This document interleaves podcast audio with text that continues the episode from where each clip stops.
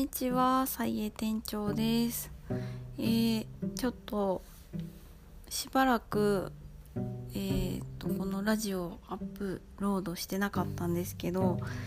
なんでかって言ったらまああんまり誰も聞いてないしなんかこう一人で喋っててそのうーんまあ誰も聞いてないからいっかみたいな風になってましたでもまあ日々いろいろ考えてることとかもあってまあ話したいこととかも結構実はあるっていう感じなんであの最近はちょっとブログの方に書いてなんかこう長く見てもらえたら嬉しいなみたいな風に思ってたんでまたなんかブログとかも機会あったら見てもらえたらいいなって思ってます。でであの今書いてるブログがなかなかまとまらなくてちょっとあのこういう話したりとかをしてまたあのブログに戻ってみようかなという試みでちょっと話していこうかなと思ってます。でえっとまあ2020年で蔡英10周年なんですけども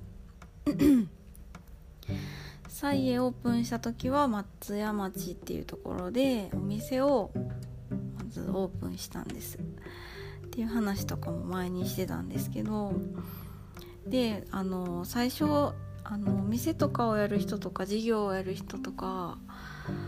まあ、フリーランスの人とかは違うかもしれないんですけど結構あの事業計画書みたいなのを作ると良いみたいなのを本で読んだのでまあお金借りたりする人とかはそういう事業計画書ってやっぱ大事だったりとかするしまあその人に協力してもらったりいろいろその事業規模にもよると思うんですけどそういう計画書っていうのを作りましょうとのことだったんで私もあのお金を借りずにオープンしたんですけども事業計画書っていうのを作って、まあ、自分で、まあ目、目で見てあの今後どうしていくかみたいな風なことを考えてみようと思って作ったりはしたんですけどもまあ何と言いますかその誰に見せるわけでもなく作ったものにもかかわらず、まあ、一応見られるかもしれないっていうその他の人からの目を意識して作ったんですけどあのそういうのってやっぱりそのまあ私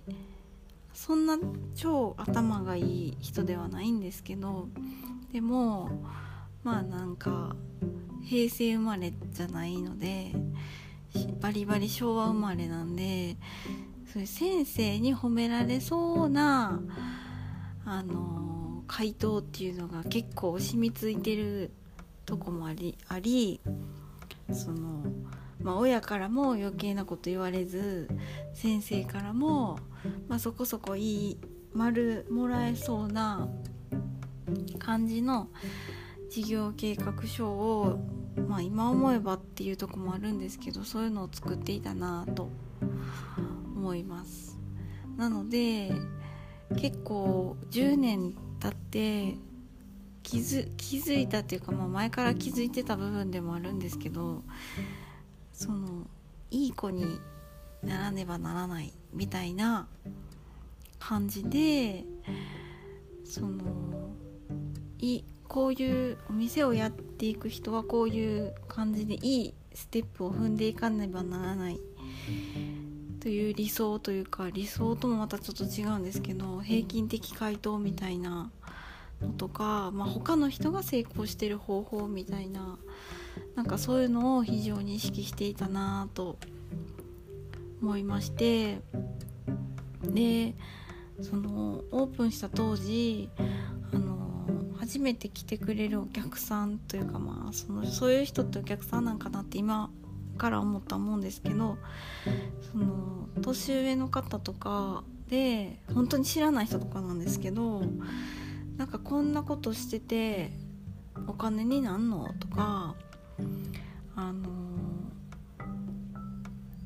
商売何がしたいのみたいなこととかも結構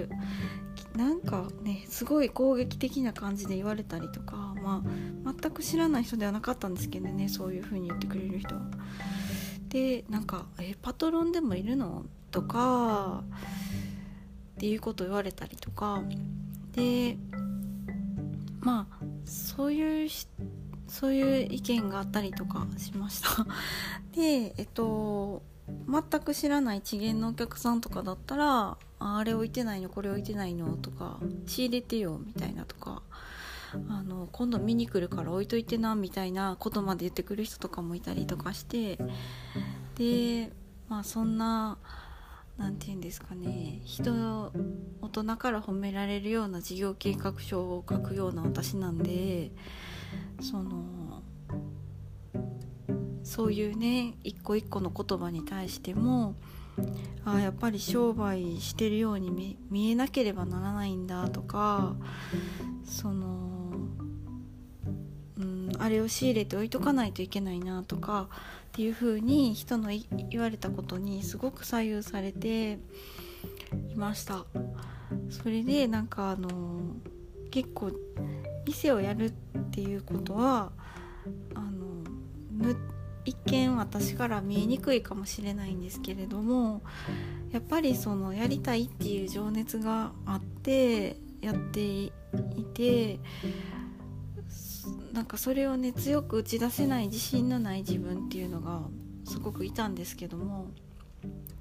でも本当はやりたいことっていうのがあってそこに向かっていこうとしてるんですけどなんかこう力不足で全然伝わらなくってかえってこう他の人に「何してんの?」みたいなことを言われるっていうサイクルになってしまっててでえっと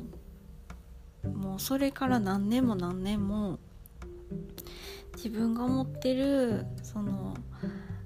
店をやろうと思った時に感じた情熱の部分と人から言われるこうした方がいいんじゃないのっていう意見との間でなんかこうだんだん分からなくなってきたりするような感じになってたなというふうにやっと気づいてきました。でえっ、ー、とうんその、まあ、やっと気づいてきたんですけどでもその菜園をやめなかった理由の中の理由として一番大きいところはやっぱその自分がこうしたいなっていう部分に全然たどり着けてないからっていうとこが大きいと思います。思いましたもし私が自分の表現したい世界観というかそのお店のあのコンセプトをもっとこう表現できてたら表現してかつその、まあ、店がそれで売れてないとか、まあ、みんなに必要とされてないんだなっていうことが分かったらもっと早くやめてたんじゃないかなというふうに最近思ってきてであのまあ、やり残したことがないようにして採用やめたいってやめたいわけじゃないんですけど辞める時はそうやって辞めたいなっていう風に